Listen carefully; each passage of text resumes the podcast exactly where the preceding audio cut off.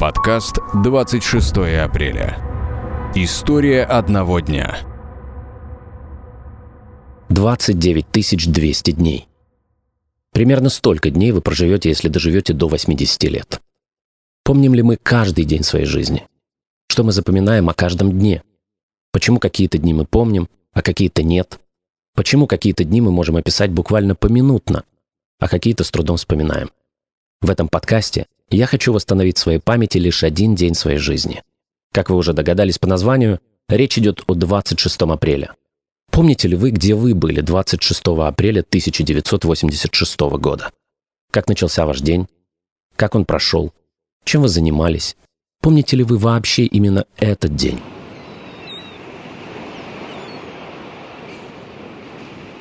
Для начала давайте познакомимся.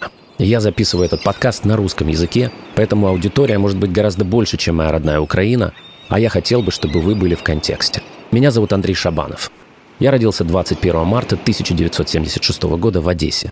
Тогда это была Украинская ССР, теперь Украина. С тех пор я не менял своей прописки. Несмотря на три года, проведенных в США, почти 10 лет и по сей день в Киеве, моя душа по-прежнему остается в городе у моря, в котором работает один из моих бизнесов, в котором живут мои родители и в котором я регулярно бываю. В 1994 году я, как обычно это бывает, совершенно случайно попал на первую музыкальную FM-радиостанцию в городе, где стал радиоведущим, потом программным директором, а затем и генеральным продюсером. Спустя почти 15 лет я вышел в эфир одного из трех топовых украинских национальных телевизионных каналов, где проработал в кадре почти 10 лет, продолжая при этом продюсировать радиостанцию. На каком-то этапе к этому добавился еще и Facebook, а потом и Instagram. Об этом в Украине знают многие, но даже те, кто знает меня или обо мне, за редким исключением, понятия не имеют, что 26 апреля 1986 года – знаковый для меня день. И именно этот день я попытаюсь восстановить в своей памяти в этом подкасте. Сначала я вспомню его сам, а затем в каждом следующем выпуске мы будем восстанавливать его по памяти с моими одноклассниками, с многими из которых в тот день я виделся последний раз. Я не знаю, где они, живы ли они, но мне безумно интересно, как этот день запомнили они. Мне предстоит пройти очень долгий путь. Это подкаст 26 апреля. Я Андрей Шабанов, и это моя личная история.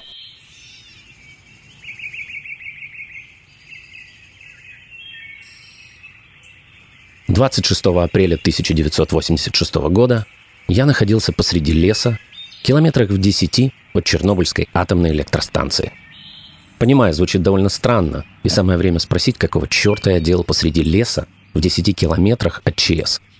Я бы с удовольствием поведал вам какую-нибудь леденящую душу историю в духе завязки какого-нибудь сериала от HBO, но все гораздо проще. Мои родители, с которыми я вас обязательно познакомлю, отучившись в Одесском политехническом институте, вместе с дипломами получили заманчивое предложение – отправиться на север Киевской области, работать над передовым – научно-техническим достижениям Министерства обороны СССР в условиях полной конфиденциальности. И дав согласие, были откомандированы в маленький, построенный за несколько месяцев посреди леса, засекреченный и не нанесенный ни на одну карту военный городок Чернобыль-2 –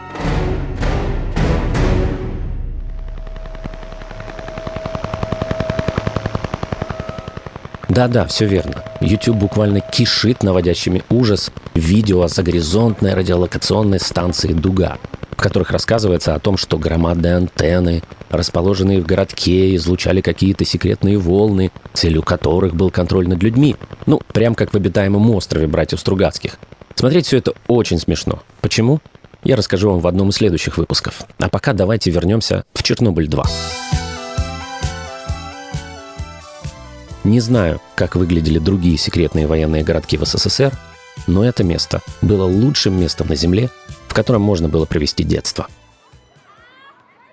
Прямо посреди леса, где-то между Чернобылем и Припятью, строители вырубили площадку для застройки площадью не более квадратного километра и построили там пять многоквартирных домов для семей офицеров и гражданского персонала, инженеров, ну как мои родители, общежития для тех, кто на несколько месяцев, гостиницу для тех, кто на несколько дней, детский сад, среднюю школу, две детских площадки с качелями и каруселями, клуб для кинопоказов и дискотек, магазин хозтоваров, магазин продуктов, парикмахерскую, столовую, она же кафе и ресторан, и медицинский кабинет. Весь военный гарнизон находился за пределами городка. Город был огражден высоким забором, который защищал с одной стороны от лесных животных, с другой был преградой для посторонних. Городок имел статус режимного объекта, и попасть на территорию можно было только по пропуску через КПП. Не знаю, правда это или нет, но мне говорили, что спроектировал городок тот же архитектор, который впоследствии проектировал Олимпийскую деревню для Московской Олимпиады в 1980 году. В общем, ничего подобного, вернувшись в родную Одессу, я никогда больше не видел. Сейчас, конечно, от всего этого ничего не осталось. Но вы по-прежнему можете посмотреть на место моего детства. Просто напишите в Google картах ZRLS «Дуга».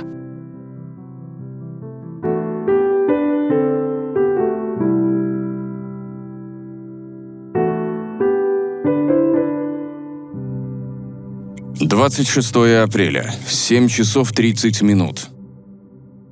26 апреля 1986 года началось как и любой другой день. Это была суббота. Не знаю почему, но в Чернобыле-2 у детей школьного возраста была шестидневная учебная неделя. И как бы мне этого не хотелось, но прогулять школу я не мог. Как я проснулся, я не помню. Встал сам или меня разбудила мама, но произошло это не позже 7.30, учитывая, что первый урок начинался в 8, а в школу я не опоздал. Не помню, насколько веселым и беззаботным третьеклассником я был тем утром. Или же уныло плелся на урок. Но давайте для контраста и усиления драматургии сделаем вид, что мне было весело.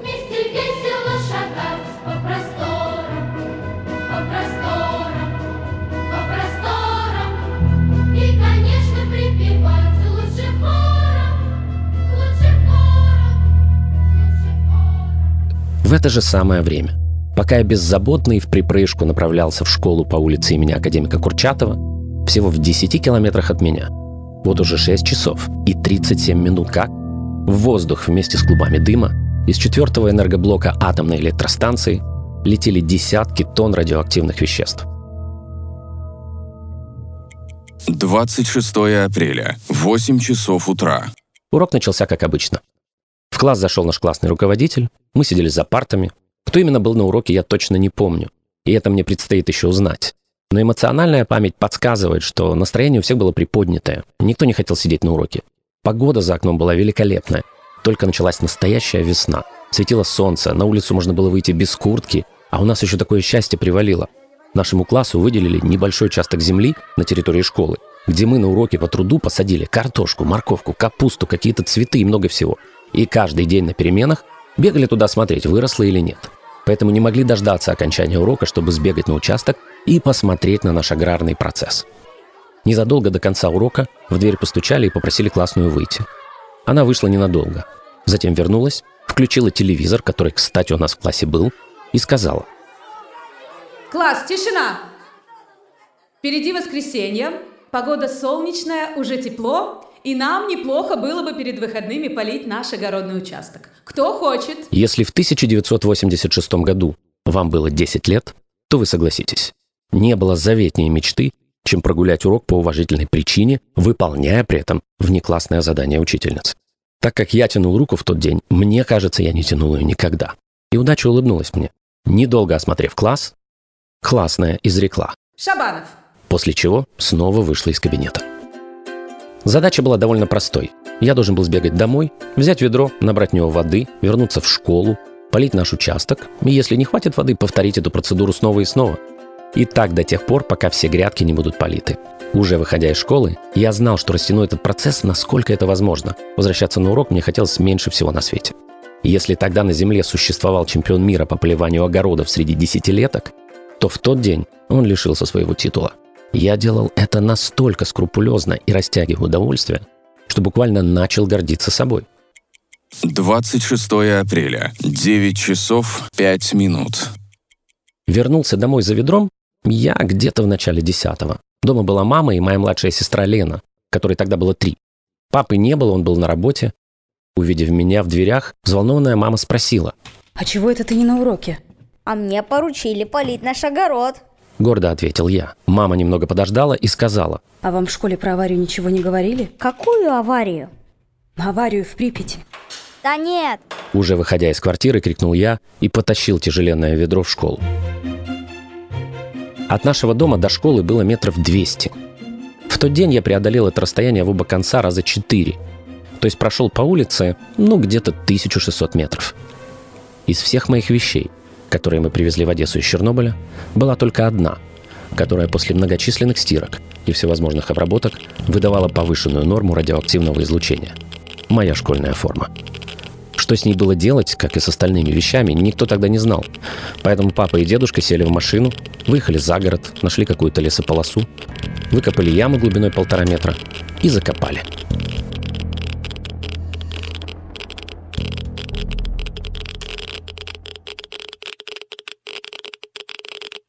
Итак, огород полит.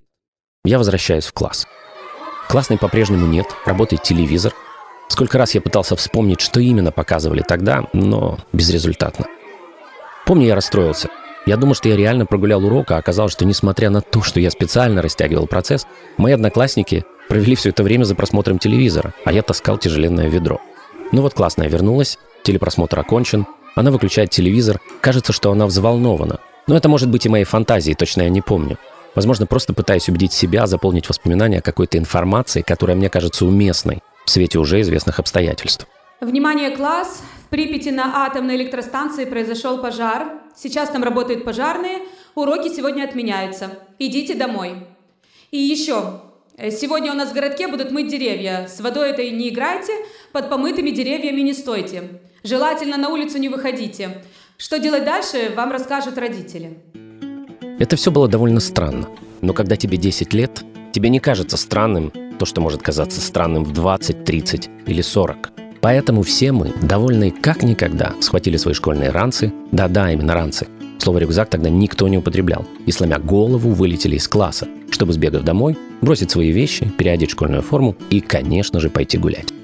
Уже поворачивая к дому, я увидел пожарную машину, которая поливала громадную сосну, растущую на углу. Это был настоящий аттракцион. И несмотря на то, что нам сказали в школе буквально пять минут назад, все бросились к дереву, чтобы порезвиться в воде. Я почему-то этого не сделал, что до сих пор мне кажется удивительным. По идее, я должен был кинуться к пожарному шлангу, если не первым, то одним из. Но, к счастью, этого не произошло.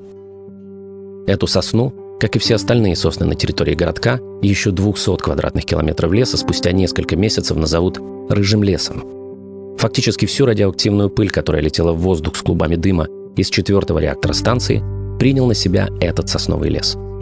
Довольно быстро он перестал быть зеленым, поменяв цвет на красно-рыжий. Отсюда и название.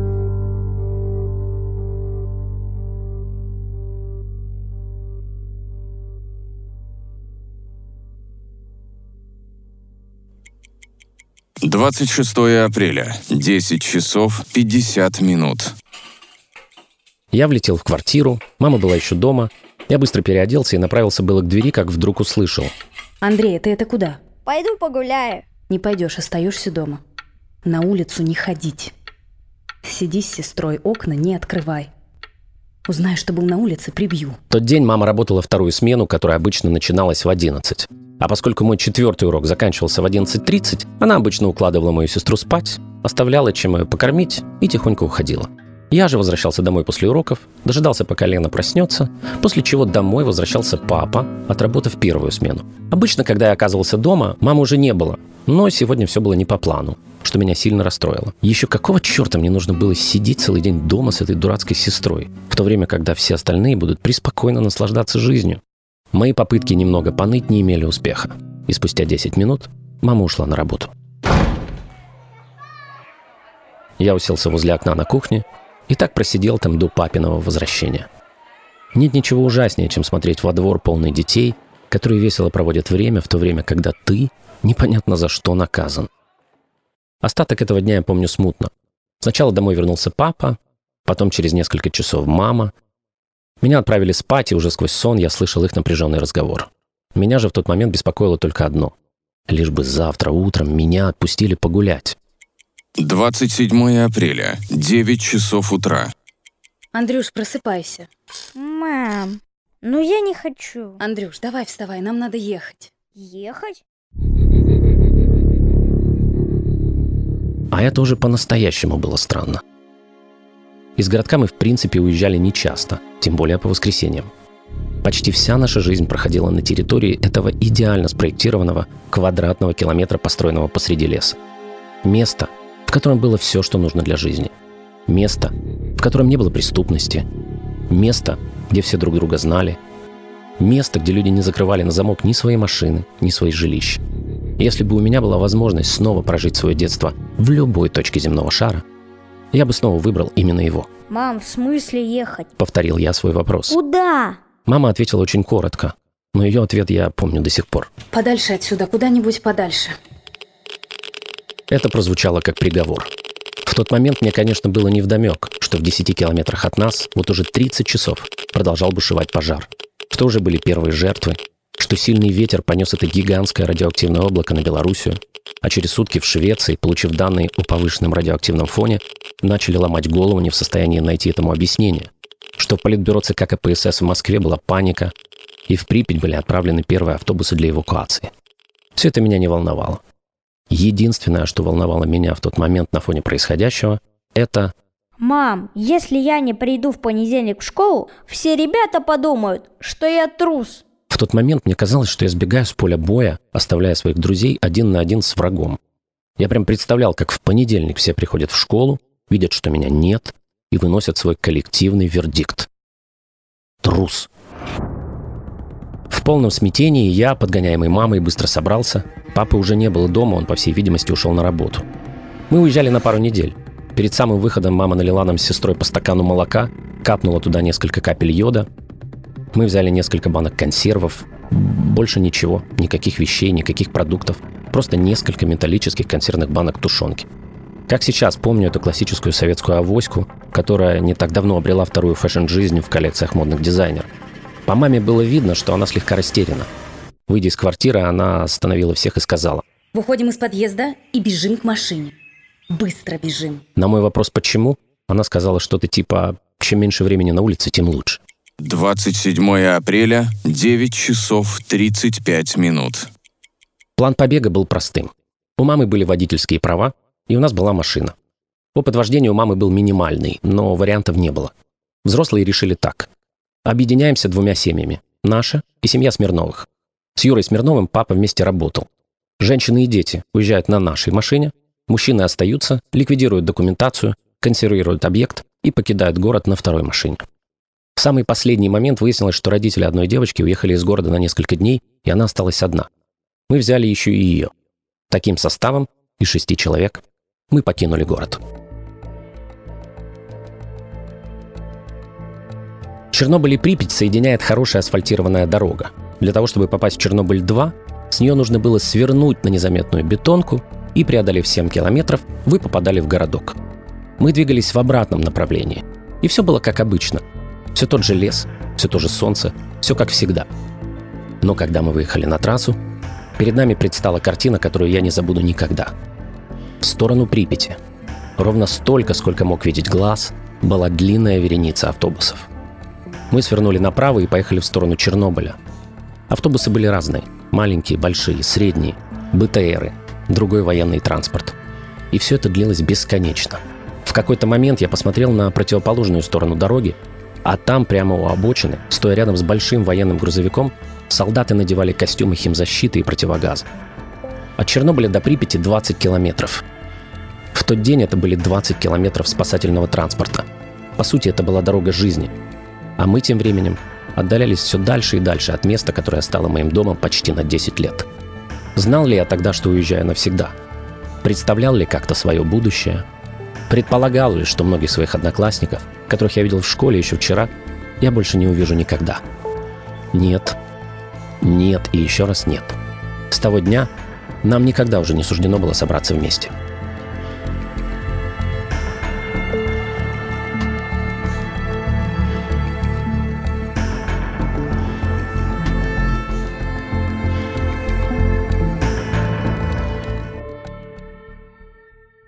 Первым пунктом нашей остановки был Кременчук, родина моей бабушки. Там мы должны были дождаться папу. И после этого уже все вместе либо вернуться в Чернобыль, после того, как выяснится, что все это не более чем паника, или же в противном случае направиться в Одессу. Второй вариант мы практически не рассматривали. Именно поэтому отъехали относительно недалеко, чтобы потом проще было возвращаться. Сейчас вспоминать об этом смешно. 28 апреля, 21 час. Каждый вечер мы включали телевизор и ждали. Ждали каких-то новостей и объяснений. Ждали, когда же уже в программе «Время» скажут, что же на самом деле случилось. И вот это произошло. Мы попали в новости. Я был счастлив. Подумал еще тогда, класс. Сейчас про нас в новостях расскажут на весь Советский Союз. И мы поедем домой.